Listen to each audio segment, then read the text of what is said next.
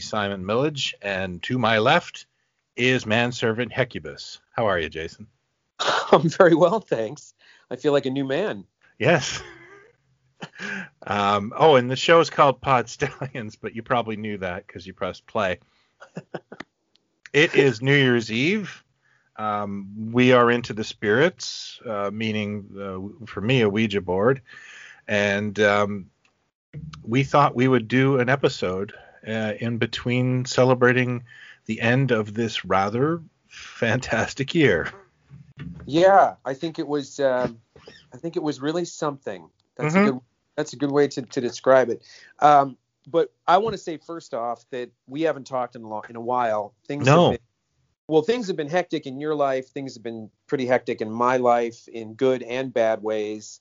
Um, so apologies to everybody that we haven't we haven't done this in a while, but it it truly is it wasn't for lack of you know not not wanting to or not having topics or whatever. It just was like, but before you knew it, everything sort of got away from us, and it's you know it's Christmas or it's the end of the year kind of thing. So yeah, well you you got busy with uh, a job, and that is uh, the working in the industry. You you have feast or famine, so when you get busy, you're no longer available, and then um, I've had a misery sandwich for the last three and a half weeks that just was the gift that kept on giving. It was like I think in the last um, days leading up to Christmas, I um, I lost uh, work, I lost uh, my dog, and I lost someone uh, special in my life.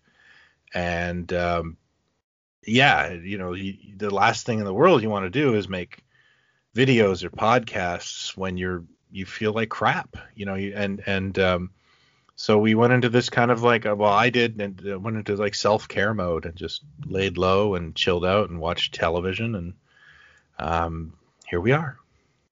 You know? Yeah, yeah. It um, that's that's a that's that's the, the summing up right there. You had some heavy stuff, and and um, yeah, it's just a, it's just you know, it's it's it's it's cliche to keep saying it, but it truly is like certainly on this side of the pond that I'm on as opposed to your side of the pond. Um, if the, if there were a pond, it's more like a landmass, but sure, between, between some us. lakes. Um, yeah.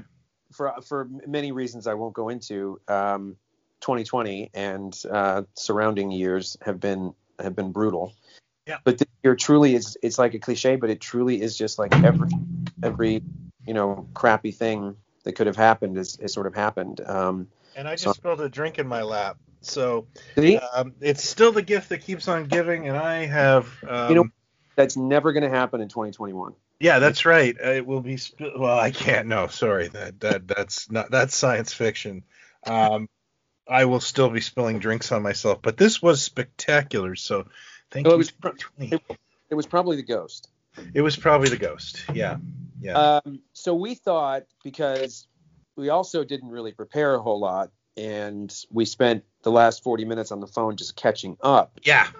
Um, we thought, what should we do? What should we talk about, etc. And I think um, I threw out a, a, topic, and and Brian um, said yes. And the more I think about it, now I'm going to say why. Because this thing we're going to talk about, which is, you know, you'll see at this point if you've clicked on it, and it's if you haven't seen this show and all the things surrounding it, you should stop the show now before you hear something you shouldn't.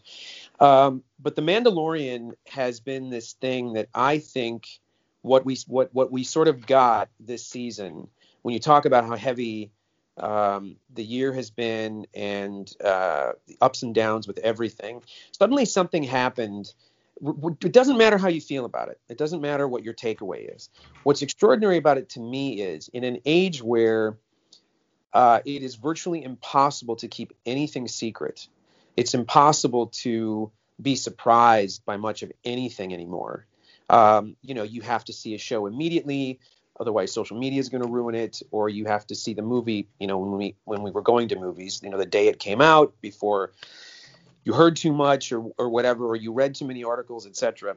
Um, uh, this extraordinary thing happened that um, that I think is is exciting and pretty remarkable what what this show had pulled off. Not once but twice by by opening the show and keeping the the child uh, secret.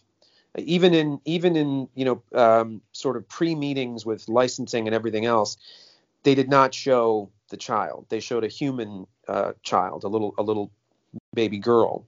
So like nobody knew this thing was was happening and, and coming. And for them to for Favreau and Filoni to say, please keep this quiet. Trust me, maybe by by Christmas you'll have we'll have merchandise, but just don't do this. Was a huge gamble, um, and it's amazing that it that it that they did it and it pulled off. And then to have the finale go the way that it did, and truly have just one day where everybody sort of is reacting to something simultaneously.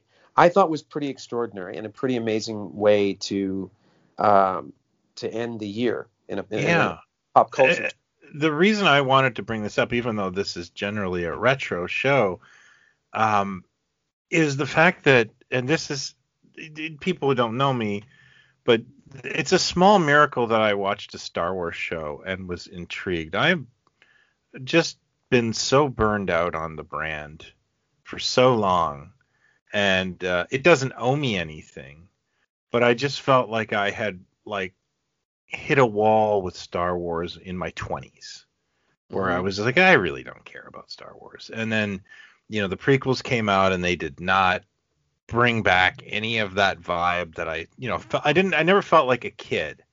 Um, my son was obsessed with Clone Wars, mm-hmm. and I just couldn't get into it. Um, the Force Awakens looked interesting, and then as the series progressed, I just, yeah, it's just another thing.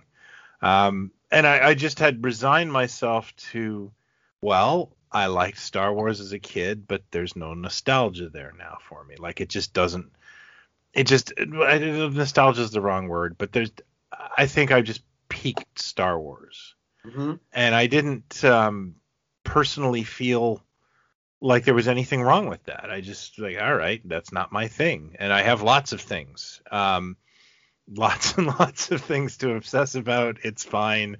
um, so for me to watch this show and really be engaged with it, I think is a testament to how good it is in terms of um, in terms of its quality. That um, you know the jaded, bitter guy who doesn't really count himself as a big Star Wars fan. Um, you know, like I I don't know if you've ever I did a video on my Star Wars collection and it's all basically 78 stuff. Well, well, you you bring up I have to jump in because you bring okay. up a good well because because the the what uh, you're you're certainly on a different level, sort of than than I am. But to be fair, it it became one of these things. I, like like whatever's got Star Wars on it, I will I will see or I will watch either right away or eventually. That like it's just going to happen. It doesn't mean I'm going to dig it or love it or my takeaway is going to be the same or you know whatever, um, because it's just it's just this this thing that's there and I'm curious about and if I hear enough good things whatever. Clone Wars is something I took my time with because I just for me it's like Jedi Jedi Jedi. I'm just kind of you know I don't need to to hear hear anymore. Uh, Rebels I loved because it was like a ragtag group of you know these these people doing things and the the Jedi and the Force were in there whatever. And I think I actually think that Rebels is kind of a precursor to to Mandalorian, to sort of what we got in Mandalorian. But I think there's a there's a bigger thing here, which is beyond and we won't go into I don't want to go into all the fandom and the the the, the, the crazy people and the the people that want to die on certain hills, etc. Um, you said something interesting, and so here we you you and I you know grew up with these three movies, mm. And I love them. I love all three of them. I do not love Return of the Jedi the way I love the first two. I will watch it. Of course, it's dear to me. Yeah. But I would, but but if if I'm to, and this is not being hypercritical. This is just where it's at. Um, even when it came out, I was like, you know, this is not this is not on par. I like a third of this or whatever, and I could certainly. How, how old were you when it came out? I think I was 11 or 12. Yeah, I, I honestly, uh, my wife adores Return of the Jedi. She is younger than me, and I have a theory that you know we were 12 year old cynics. Well, I, well it, there might be something to that, but but it, it also is okay. I got to even move the. Okay, what I'm trying to get to is I'm only, I'm going to move it even further back. Here's here's the here's the truth of it. Like like the way that everybody goes on about oh Uncle George's vision and Disney doesn't know what they're doing. This person did it. George Lucas, and and I will, you know, he he will always be forever uh, special to me, and you know what he pushed the boat out with, etc. But the further away we get from everything he did, the and I've said this before on this podcast, um, the more you really have to step back and go, he is one of the luckiest human beings that ever lived, because the the pace of the original edits of of the 76 Star Wars were so atrocious and abysmal that had it been released, it never would have done what it did. And everywhere around him, he had a Brian De Palma or a Marcia Lucas or you know whoever saying, "You have to change this. You have to do this. Speed this up. Take this bit of dialogue out, etc." The design, the Ralph McQuarries and the Joe Johnstons and the John Williamses and et cetera, et cetera, et cetera. What you can point to is casting and other choices that that he made that you can pinpoint to him. And the reason I can sort of back this up is when he's left to his own devices, when it was all down to him and him alone, you got the prequels. And so so the imagination is there and the ideas are there and whatever. And we all know that none of this stuff was laid out. None of it. Um, what you what you get is uh, a, a, a failure to understand how to tell stories so for me, it's like the, when when I hear people go, you know, this is they they destroyed George Lucas. No, no, they didn't. Nobody did. In fact, I would say that Filoni and Favreau and Abrams, I would defend Abrams' two movies to to my death because he had a plan. There was a plan that he and Kasdan had for three movies for a story that that evolved, and now you're seeing in Mandalorian some of the backstory that we got in those where that where those were heading. So when episode 9 comes and everyone's going how could there be this and how could there be that? It's like, well this this show is showing that just because they were defeated the empire never went away. This thing was always there for 30 years. And so it's kind of bleak that the heroes are always trying to stay one step ahead and never quite get there because they're not as powerful, you know, etc. So what I'm getting at is I, I, I find the first and the second movie to be the Godfather 1 and Godfather 2 of of all of this. And then everything else is kind of diminished, you know, returns. And I can pick and choose, you know, what I dig and what I'm attracted to. But I can't say across the board, you know, I love all this stuff. That's just not the case. Um, so so I think what you've got with this show is people that that loved and adored those first movies and understood what other people brought to them that made that storytelling so good. Not not just George, but other people that came in and created things or pushed things or you know Lawrence Kasdan or you know whatever, um, and said that's the vibe we're going for because that is what what made these things so special. Um, even though all of these things have an audience, obviously the, the prequels have a whole a whole audience of people that you know adore them uh, uh, apparently. Um, but I, think, I, I live with somebody who adores them, um, and you know I I don't get it. I I have my own theory as to why the prequels are um, a little lacking in certain departments, and that was just Lucas. Um, you know, you, have got somebody who's had 25 years of um, being wealthy, and um, you know, I think he's made some very successful uh, decisions and I think by not hiring a director to challenge him a little bit was a huge mistake.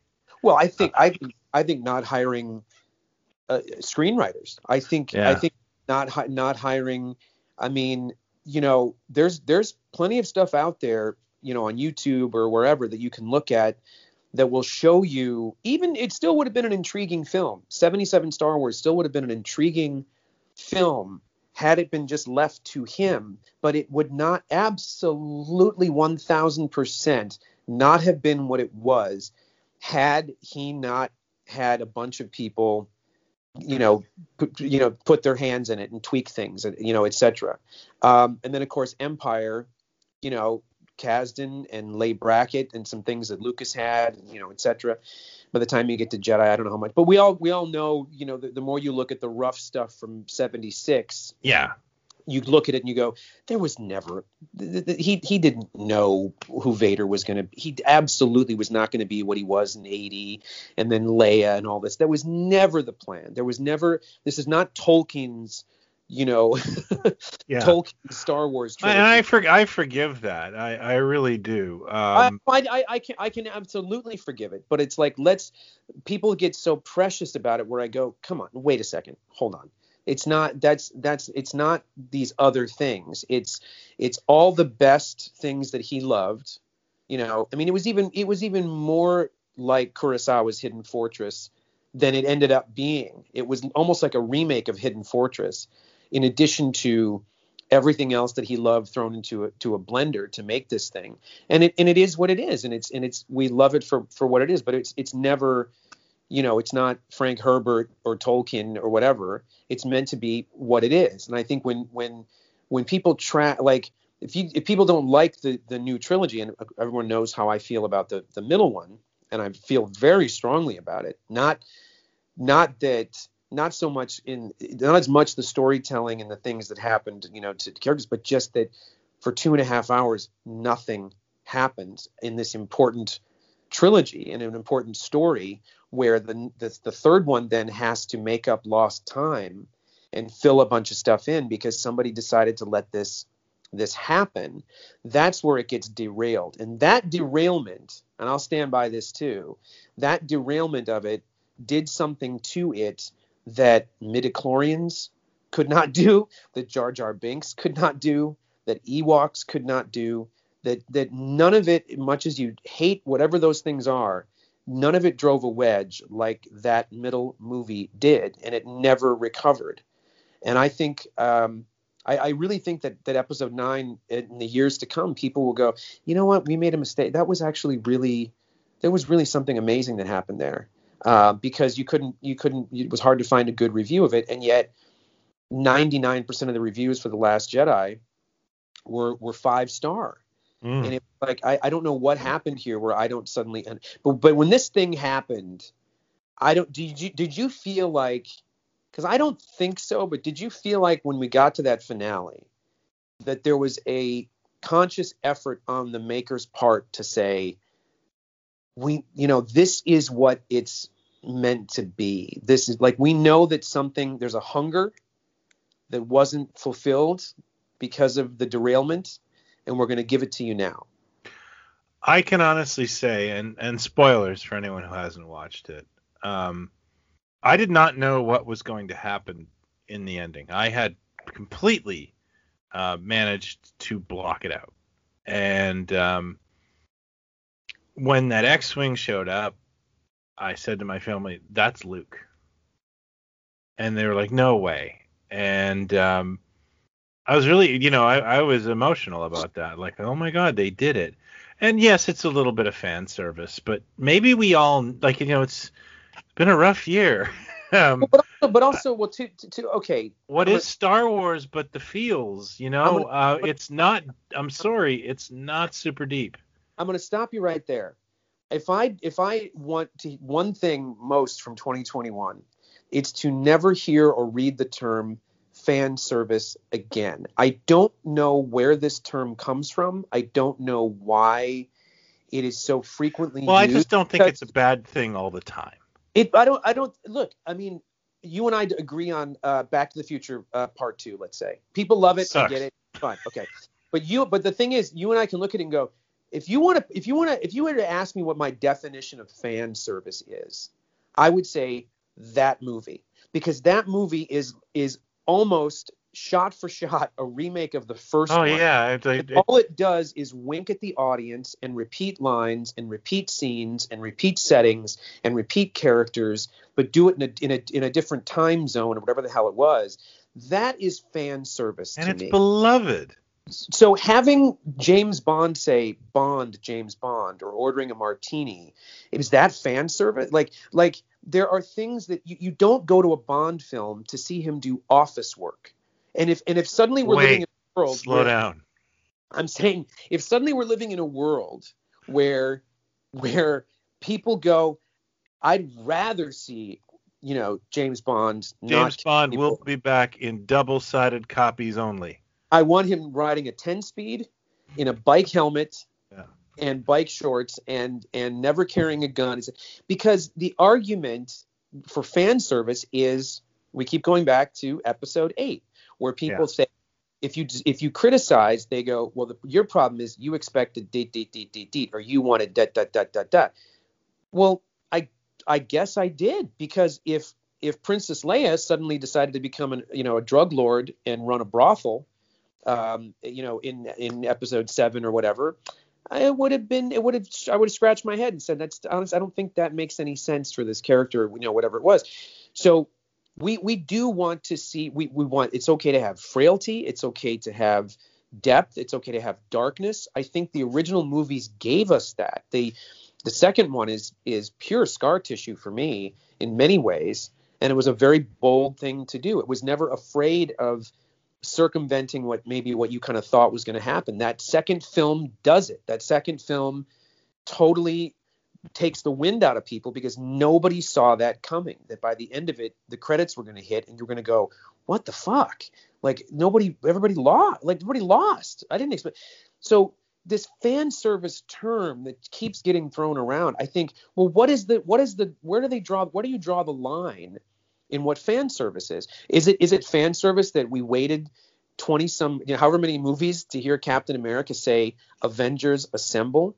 We knew we were going to get it, but the fact that we got it, does that mean it's like, well, fans were waiting for that, so way to sell out, Marvel. You fucking gave them the phrase. Like, uh, don't we want to hear the character say that? Isn't that what they said in the comic for however many years? I just don't understand why everything became so. Oh well, that's you know, well it's typical. You you know, you know, you want you know James Bond to carry a gun. It's well, it's, you know, it's, you you just expect that. It's like well, right? I mean, don't we? I mean, I don't know. My where does this term sort of when did this term happen? Like where was I? Was I, I, I don't know. Um, I you know I, I hear it as an accusatory tone, but I I think we dissect everything a little too much, and um, you know, like we were talking before the recording of Wonder Woman '84, and I was like, it's a passable superhero movie. It's not the best thing I've seen. I would say it was like somewhere in the middle, and I I don't get why people get all up in arms about these things. It's it's gossamer, it's entertainment, um, and with a lot of this stuff, I just you know it's it's there to distract us. It's there to bring us a little joy in our lives, and like everything else, people can you know make it kind of joyless. Um, yeah, but it's, I, I it's it's case by case. Like I, I and I'm gonna I agree with you with, with the the new Wonder Woman. It's like I, I don't even have that much of an investment in it to to have an opinion. But if it's something I can't think of a film that I've ever watched in the last. Well, okay, uh, the one I guess that would be the worst would be um, uh, the, the, Frank Miller's the, the Frank Miller Spirit movie. Fuck. If there was anything that was going to turn me evil, oh my god, it was that one. And I mean, like, I really love the you know Will Eisner, and I love the character of the Spirit, and and what uh, what uh, Miller did was disgusting in my opinion. And um, I know there's some people who actually like it, but I'm sorry he he just made it his own thing, and it was terrible. just, And just, just an assault. It was just an assault. yeah, I mean, I, And I, I- would- and I would say partially yes, the character and all that that we what we kind of wanted or hoped to get one day, but also just as a movie, it's so it, it is such a blunt instrument. You know, I just don't. I it's just it's it's a it's atrocious. I just think it's atrocious. I um I, I remember watching it, and I watched it on Netflix. Um, and I was probably six beers in when I did. Um, because I was like, oh well, let's try this.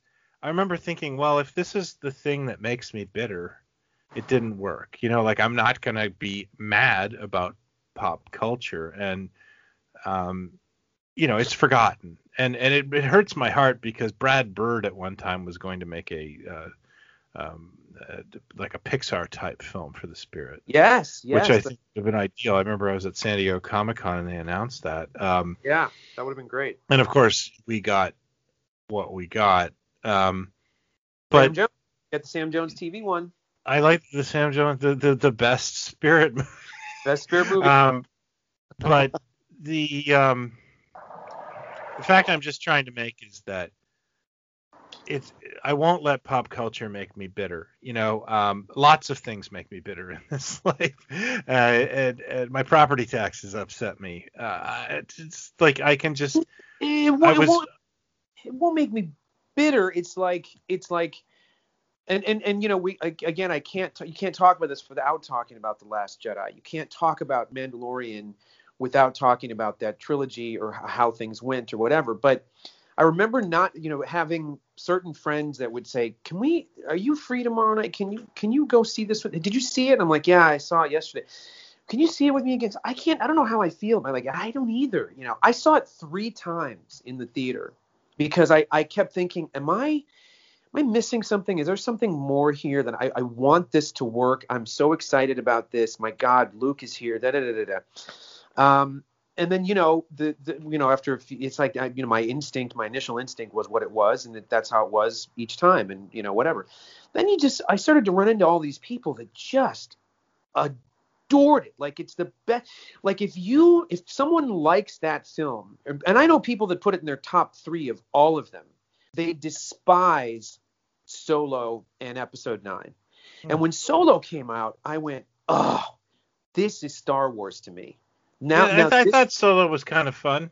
This is this is what this is this is what if this is fan service, then I will eat it up because this is this is a Star Wars movie to me, and I like Rogue One as as well. Um, for you know, it's not perfect, but I mean, I like a lot of stuff about it, and I think it gets better. You know, the more I the more I sort of see it. But it's it's just that it's it's you know it's something that is it's what's most extraordinary I think about it is we have all this stuff. We're living in this embarrassment of riches that there's so much stuff out there that's being made, you know, etc., which is great. Um, but you know, a lot of times it's by committee and it gets done wrong.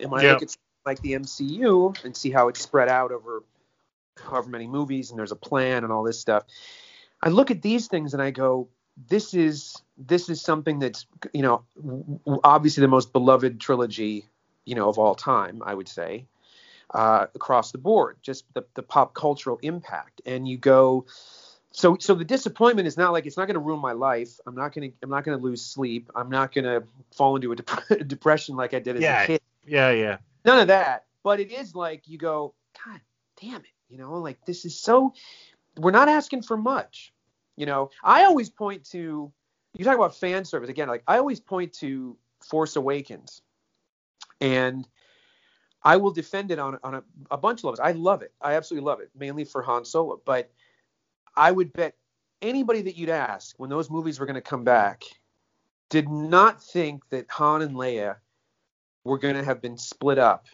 in that movie. Yeah. And that, that's a bold storytelling choice, I think. That is anything but fan service. I Everyone, agree. You know, because everybody think of how many Han and Leia themed weddings there've been over the last, you know, 30 years that people have I've been had. invited to all of them. you know what? And then you get there and you're like, oh shit, it didn't work out, I guess. Oh, but yeah. there's something really bold about it and smart, and you go, yeah, they probably wouldn't have stayed together. So I don't mind if if Luke's got a drinking problem or if he's got PTSD or whatever. It had nothing to do with with any of that. It had to do with the logic behind the choices made. And the, again, the further away we get, the more we realize there was a plan and it got crumpled up and thrown into a waste paper basket and then everybody went shit. Okay, well, I will, And- I will, I will surrender that there have been, you know, times where even I will see a movie and go, what, what are they doing here? Like, uh, it perplexes you. Like, um, when they made that uh, uh, Rise of Cobra GI Joe film. Um, Which I, I I love. don't, I, oh, yeah, it's so so good.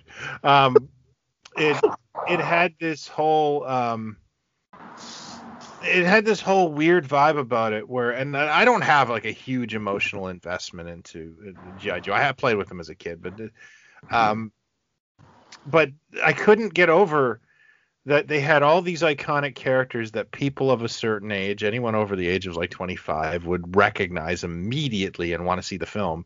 And they changed every single look. Yes. And yes. it's like why- Cobra Commander is a perfect design. Like, why would you f with that? Like, why would you?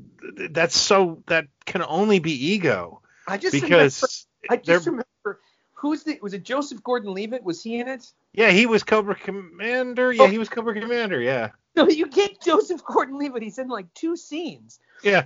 You get him in this wig and a thing on his face, and he's just he's obviously on set just gesticulating wildly because some other guy comes in and goes, "I'm gonna tell you about your story," and da, da, ba, da, ba, da, and I'm like, "Am I missing something? Is this meant to be high camp?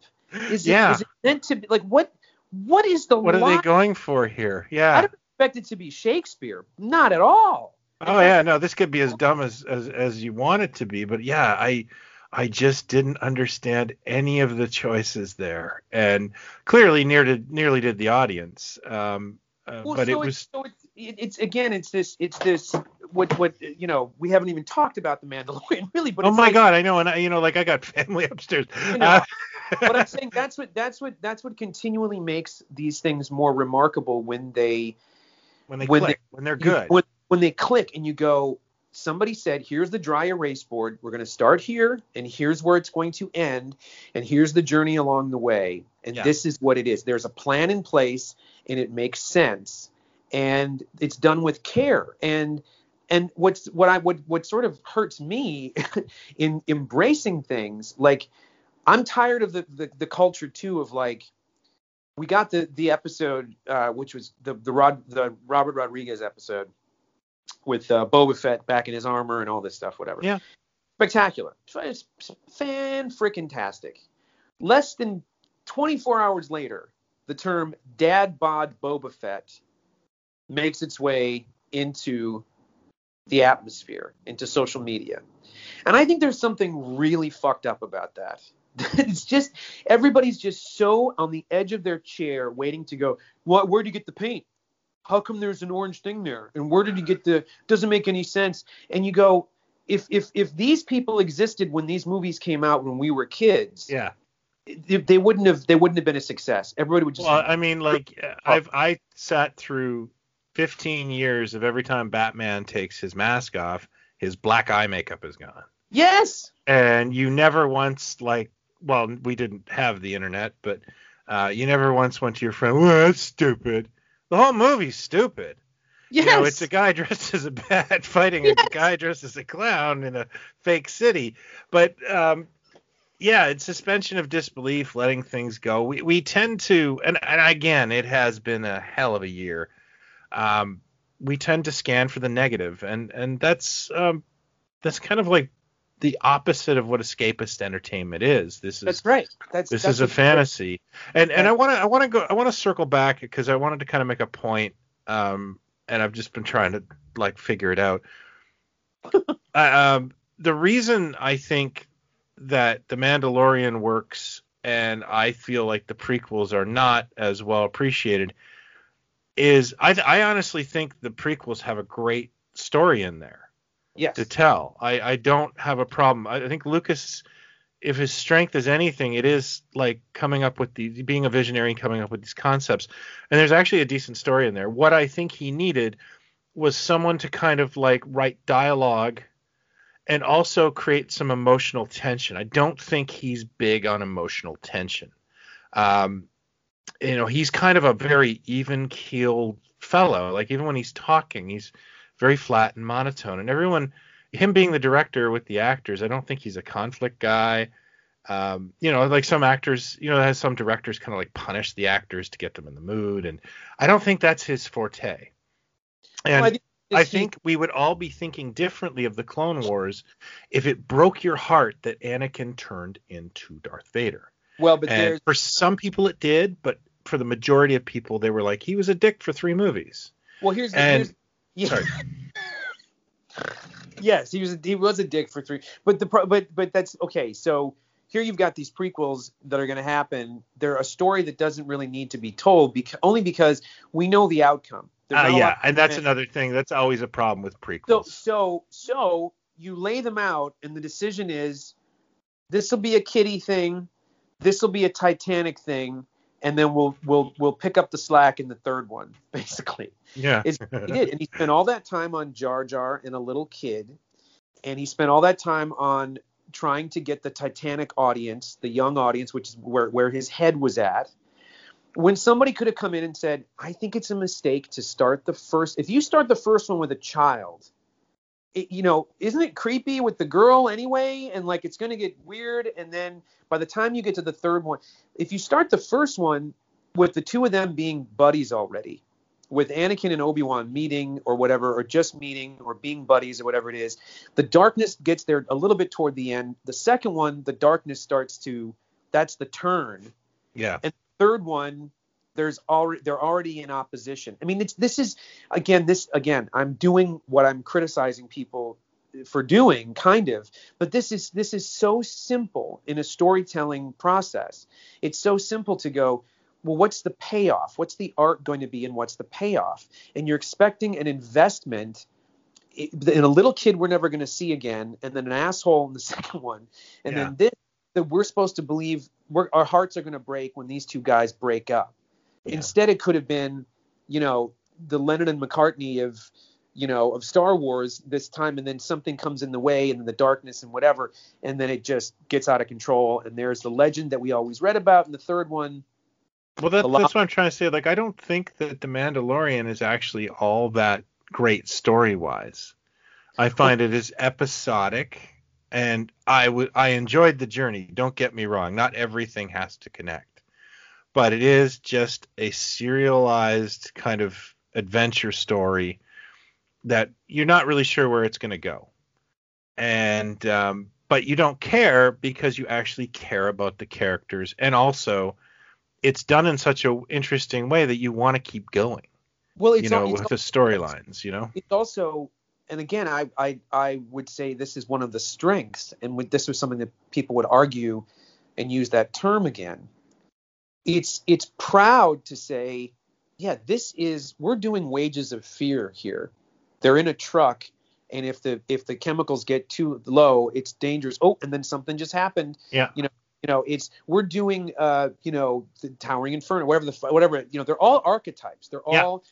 they're all like the characters were in the original they're they're mm-hmm. harking back to the original stuff where it's here's the cynical cowboy you know here's the the the princess who's not as uh, in distress as you think the naive farm kid the wise guy, you know wise old man etc there, it's we're getting the same thing it's, so it's not it's not there's not depth to it in, where that's concerned they're just doing it very, very well. I mean, yes, I agree.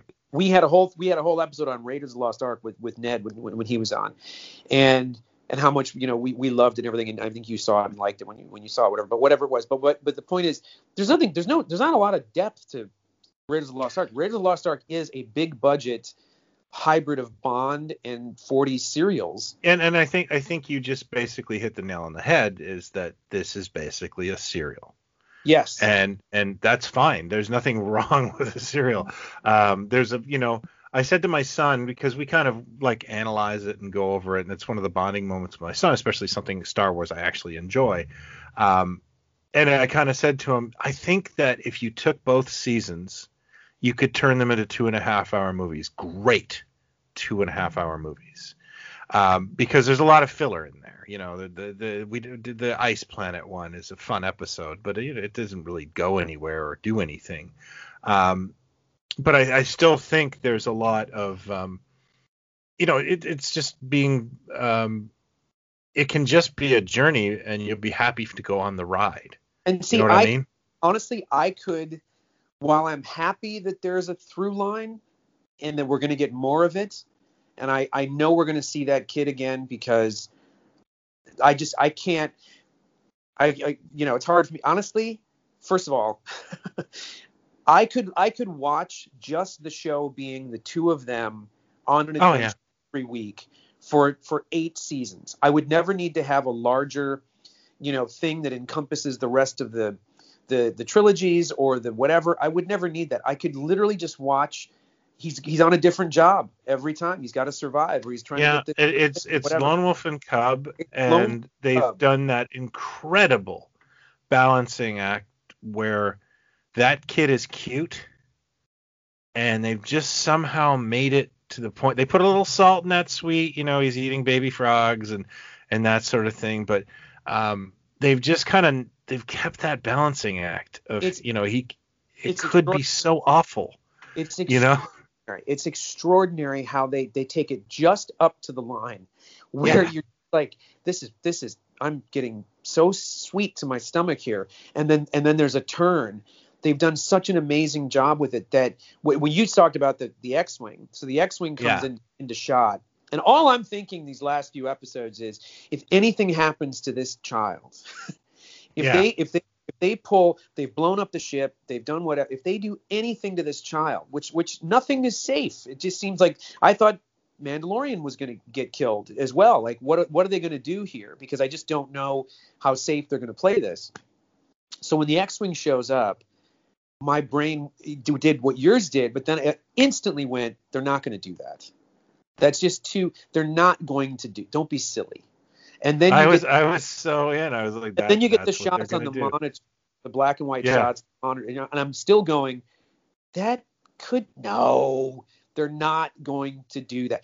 And then as soon as they had the shot of the green lightsaber and his black gloved hand, I and I, I'll admit this on a live podcast that's taped to the world. I was sitting here and I started to cry Yeah, I, I I got teary eyed too. Mind you, I'd had a week, but yeah. my my my dog Bowie got up from the corner of the couch and walked over to me and put his paws onto my chest and started licking my Aw. face, which Oh, was just. And so this is happening. I'm trying to watch the show and I'm starting to lose it. And then when it gets to the scene where it's almost as if the entire show that's that we've talked about this helmet and not being able to take the helmet off has Yeah. all led to this one moment.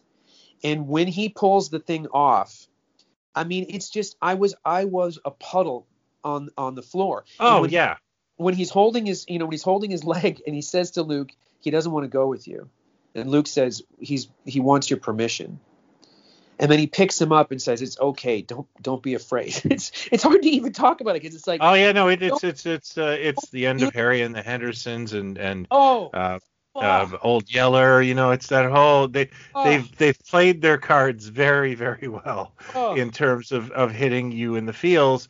And it also just goes to show you that the show knows what it's doing, and does. you know, yeah. I don't think I was that. I I uh, you know I knew when Han came back in Force Awakens. I knew he was oh, going to die. he's dead. Yeah, yeah, I know. I, I for there's no I knew because Ford Ford has like he just Yeah. wants it. He wants to get. He's like Heston at the second Planet of the Apes movie. Like, get me the fuck out of here. you gotta you gotta give me some weight. And yeah, that, that I knew it was going to happen, and it still hit, and it still kind of hits a bit, but not in, not not in the same way. When he shows up in episode nine, and I was in the theater like for a preview thing before the movie came out for episode nine, when when all of a sudden Kylo turns around and there he is, Jesus, I was I was I was a mess again. But this thing, what they did in this show, I would say not since the Wrath of Khan in the theater in 1982, when that scene hit, was I as emotionally hit by something. Yeah. that, I, I don't uh, think I've ever been emotionally hit by Star Wars as an adult. It just doesn't happen for me. And um, because I, I and again, it's not like I'm mad at Star Wars. I just kind of felt like, all right, maybe this just the, nostalgia's not there, and um, that was uh, proof that I was wrong, and that that's lovely. Um, It's but you, it- but you know, you said you know this what you said about it's proof that they're doing it right and whatever. It's it's it, it, at its core, we can talk about the characters and we can talk about the backgrounds and does it make sense this character says this whatever. It really comes down to storytelling. It comes mm. down to out a story and yeah. knowing beats to hit. And if and if that's manipulative, which I don't think it is. I don't think it's I don't think Luke showing up and the the helmet coming off and all that. I don't think that's manipulative. I see all of it and go, I believe this is who this guy would be at this point in this yeah. journey of his life and the bond that he had with this creature. That yeah. this makes perfect sense. It's not manipulation to me. It's just good storytelling. And if it's done with that kind of care, then it's just it's going to hit you every time, you know. And it's it's uh, it's just it's it's it was it was it was incredible the high. I talked to Josh Izzo right afterwards. You know, it's funny because I was talking to Izzo and uh, and he said he I was I was emotional and he was like, "Did you see it? Did you see it?" And then we started talking. And about 10 minutes into the phone call, he goes, "And then that coda." And I went, "Whoa, whoa, whoa, whoa, whoa, whoa, whoa, whoa, whoa! Wait a minute. What what what do you mean? What coda?" And he goes, "You didn't you didn't go through the credits?" I said, "No, I didn't go." He said, "Hang up the phone." oh. I hung up the phone and I went back and then watched through the credits, and it was like, "Oh shit!" Then there's yeah. that thing. You know, it just was a glorious day to go. What a great way to round end up end the year where everyone I know that loves this stuff or digs it or even has a passing interest saw this thing and everybody has the same takeaway. Everybody has the same reaction of like, God, wow, did we just get what we just got? What a what a you know, it can happen. You can get those things. You know, it's funny. I was talking to my buddy Paul. He's got two kids, two boys, uh, nine and seven, and uh, they they were oof. You know, it, yeah, it hit them too because they've been loving it and watching it. But he said if he if he were to compare it to Endgame, the two of them watching the end of Endgame, he said they they they were just a mess. Like they couldn't. They still they can't watch the end of Endgame. It's not the same thing. So the, so the MCU is seems to be their their Star Wars. I see know? that. You know what I mean? Like we've got this we've got all this this baggage from from way back when these things, you know, the hood comes back and you go, Jesus, they just did that. They just did it. Oh yeah, but like they Luke Skywalker, that's been like the thing for years for us. So I, I, I completely understand that. I was surprised just for me because I, you know, I've been kind of rolling my eyes at Star Wars for some time, and this one's been like tough. And and honestly, I I don't know how deep I'm going to go into the, all the new streaming shows they're planning on doing. Oh, uh, you know, I think this might be my thing, and that's it, and that's fine. Um, good on you, Disney. And I just want to kind of um, talk about the eclectic casting they did on this show, because you have everything from um, Bill Burr, uh, who I just didn't think would fit, and then he fits in beautifully yeah. Werner Werner Herzog, and I oh. still love saying, "Shall we have a libation to celebrate the ending of our shared narrative?" You know, I feel like he just brought that line with him. Um, and he's got that line. There's a line that he has that's like, "Can I see the baby?" or something. It's something like, you know, "May I see the baby?" or something. Yeah. Something silly, and it's it's gold. But if you if you told me like. Um, you're gonna watch a space a Star Wars show, but it's gonna have Amy Sedaris and and uh, Carl Weathers and um, I'm just trying to think who else is in this thing. Yeah, I'd just be like, yeah, whatever, you know. Well, I will say, I will say, I will say, now that you mentioned her name, that's the only sort of skip on the record for me. Is Amy Sedaris? I love Amy. I love her. I absolutely love her. I feel like she literally walked out of a sketch. You know, walked out. I feel like that's because you know. It, I feel like Favreau's a huge holiday special fan, and I feel she's Art Carney. Well, didn't he? Didn't he also put her in? Wasn't she in? Uh, wasn't she in Elf? Didn't he do Elf? Yeah, he did Elf. I don't know where she is in Elf, but um, not an Elf. I forget. I thought they had a background or something. But she, I love her. She's terrific. But I just feel like there was just this big. I, I actually like her better in this than on Kimmy Schmidt. I couldn't stand her on Kimmy Schmidt, but this Yeah, I really thought she fit. I didn't see much of that. No, I li- it's again. That's a, that's not even a gripe. She is an elf. I, I don't know who she plays an elf, but she's That's not even a gripe on my part. I'm just saying no no. that first And episode. and and the her- little the little the little like I was worried because Star Wars fandom shows they they tend to do what I think the red letter media guys call is like I know what that is, you know, like by putting an ATST in Rogue One or and and it gets a little much with the the you know the the drops, but they did interesting drops. Um, you know, they, they, putting the Kenner Imperial troop transport in the show was like, okay, not not you know, you got to be a kid of a certain age to know what the hell that is, and that's Well, awesome. But there you go. There, there you go. The red letter media guys are perfect examples. They're, I'm sure they're, they're, they, they were funny at first to me, and they, they're out there, and God bless them. You know, I hope they, they're there forever. Th- that just, that I just don't understand that mentality. It's like, Oh. if you, if you do, if you do a show like Stranger Things, let's say, and I think when the, I'm talking about, let's say the first season of Stranger Things, you knew the setting, you knew the period, whatever. I never felt like it was hey guys, here's my Mr. T cereal. Who wants to play with my Rubik's Cube? Have you got the Atari ET game yet? It's going to be huge. I never felt it was this constant barrage of we're telling you what year it is, etc. But it, it had little drops, and you go, yeah, that makes sense. That's kind of what the the kids he would be still wearing flared jeans in an 82, whatever it was, and you know there's there's detail there. I don't know why it's a bad thing to have oh, you know, something that's in this universe um, that shows up or whatever. If it's if it's like like okay, like the the the rocket firing Boba Fett. I mean, I'm watching, I'm sitting watching a show, seeing a character bend over right the just the way the artwork is for the action figure on the back of the card that we had a sticker over it, and the rocket shoots off. Like I never thought I'd see this in my lifetime. I know exactly. I know exactly what they're doing.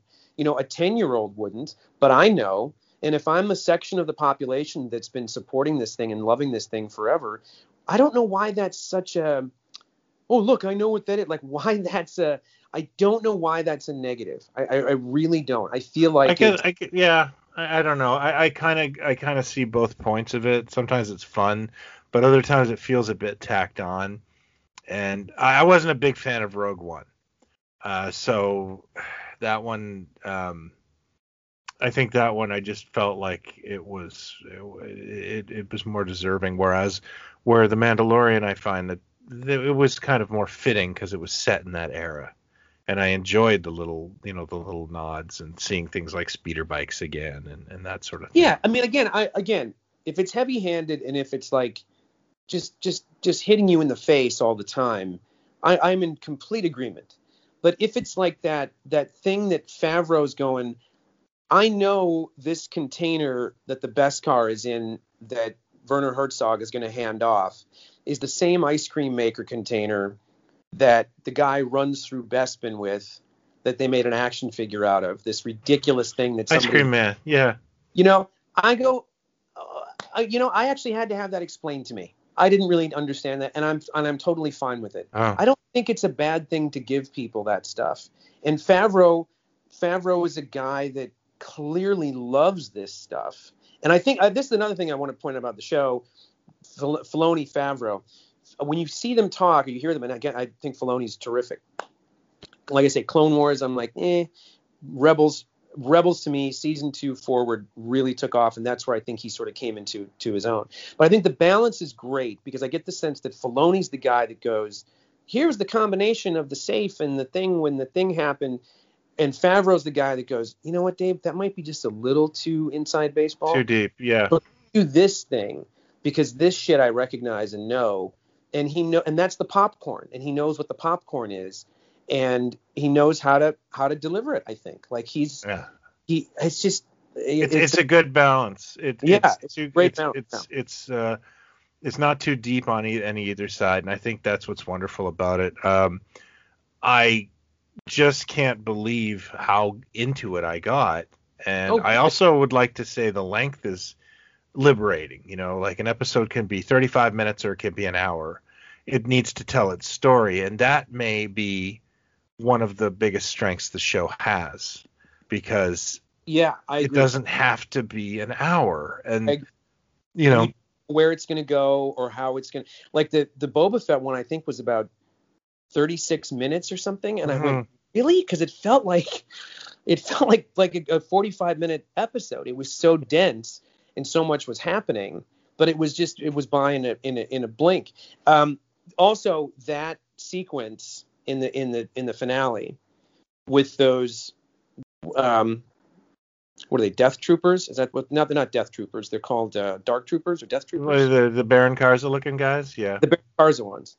That whole sequence, because I watched it again, and I'm not sure how many times I can watch it because I start to get emotional. That whole sequence of Luke and and and the the the the, the, the storyboarding of it, Mm. the you know oh they're coming look now there's a whole platoon of them and now this and now that and even the fight when, when Mandalorian's fighting the one that whole thing like the doors are closed and he gets them out the thing and then the thing and the thing it's just this masterclass in how to build tension and and and then when you get to that payoff it's like you're out of breath. You know Mhm. it you know something's coming. I mean we all you know we get the, the teasers and we saw the previous ones where pretty much knew something was coming that probably was going to save these guys in in the in the cockpit. And can we also talk about how amazing giancarlo esposito has always been but how perfect he is in this show? Like he's just He he's a very consistent villain. There was a point where I actually thought he, well, especially over um, who we did get to play Lex Luthor, I thought he would be an interesting Lex Luthor because he kind of is Lex Luthor. He's always this kind of emotional, critical thinker villain, yeah and and he plays that so incredibly well. oh Um, I, I like him in the I like him in the series begrudgingly. Uh, I would like to know why he's dressed like Darth Vader, but um, He's um, it's he's a well, he's a fetishist. I thought that was pretty. Oh, obvious. okay. I didn't know. Is that not? Um, don't be- no. Don't be prejudiced. They have fetishists in that universe too. I mean, you know, He's You know what live his best what it- life. I'm like- sorry. it's like he's wearing a, a, a you know a, a you know a Journey T-shirt or, or Triumph T-shirt. You know, it's like he he really digs this guy's work and he wants to pay homage. And he's like, I went to the the, the last tour and I'm keeping the T-shirt. This is what I'm wearing from now on. Thanks for explaining that. I, I was really confused. Um, no, I, I I'm I really don't have a lot to offer because um, it's just it it worked on so many levels for me. It's got great great effects. Um, Oh, the music too. Holy the mu- the music choice is brilliant. It's it's God. definitely reminiscent of spaghetti westerns. Oh yeah. But um you know so was star wars and of course the lone wolf and cub thing is indicative of samurai which of course is what star wars roots are as well. I also loved that out of i don't know how many episodes we have it wasn't there were only two jedis in the whole thing. Yeah. um i find jedis boring. I, well, and exactly why it took me so long to finish Clone Wars. I just don't care about the council or about everybody talking like it's Cod Shakespeare. And like I just it's it's boring to me. I don't Yeah. I don't care. But give me th- that's why in in the in the Rebels series there is a you know a, a Jedi-ish character, the, the the the lead guy, and then there's the young kid who he starts to kind of train a bit, and Force comes into play, etc. You get that, but you also get this adventure series that that for me at this point maybe the closest I'm ever going to get to the Saturday morning cartoon I wanted to have between you know 77 and 80 oh yeah. Where- yeah yeah. you we all know, wanted that. Because it, it's got that feel to it. And it's Yeah. kind oh we got to we got to steal the you know the, the plutonium from this you know facility and then blow it up and get out of here kind of thing. They're missions but there's a through line and it's very similar to the way they've laid out mandalorian i think Yeah, with- it, it, I think the best comparison I've made to it is it feels like a really good Marvel Star Wars comic. And I Oh, yeah. loved Marvel Star Wars comics when I was a kid. I me too I have nothing but fond memories for them. Um, and there, I was telling my son about how disappointed I was in Return of the Jedi because prior to Return of the Jedi, they did a three-issue arc where they were building a new Death Star, but it was called the Tarkin.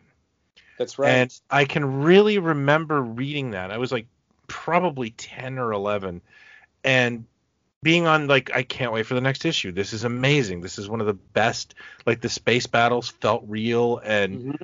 I, I, can honestly remember cheering that comic and mm. um, I didn't feel Return of the Jedi was as good as that comic because they that they nailed it and um, well, and it was funny. just a really cool story. You remember that that story arc as well? I remember the Tarkin. I remember it being well. I remember it coming up years later in some article I was reading. I don't know where it was, but it was saying that you know the things that there were things that that Marvel would sort of submit to Lucasfilm and say, well, this is where we're thinking of going with this. Can we do this? And they'd say, no, no, don't don't do that.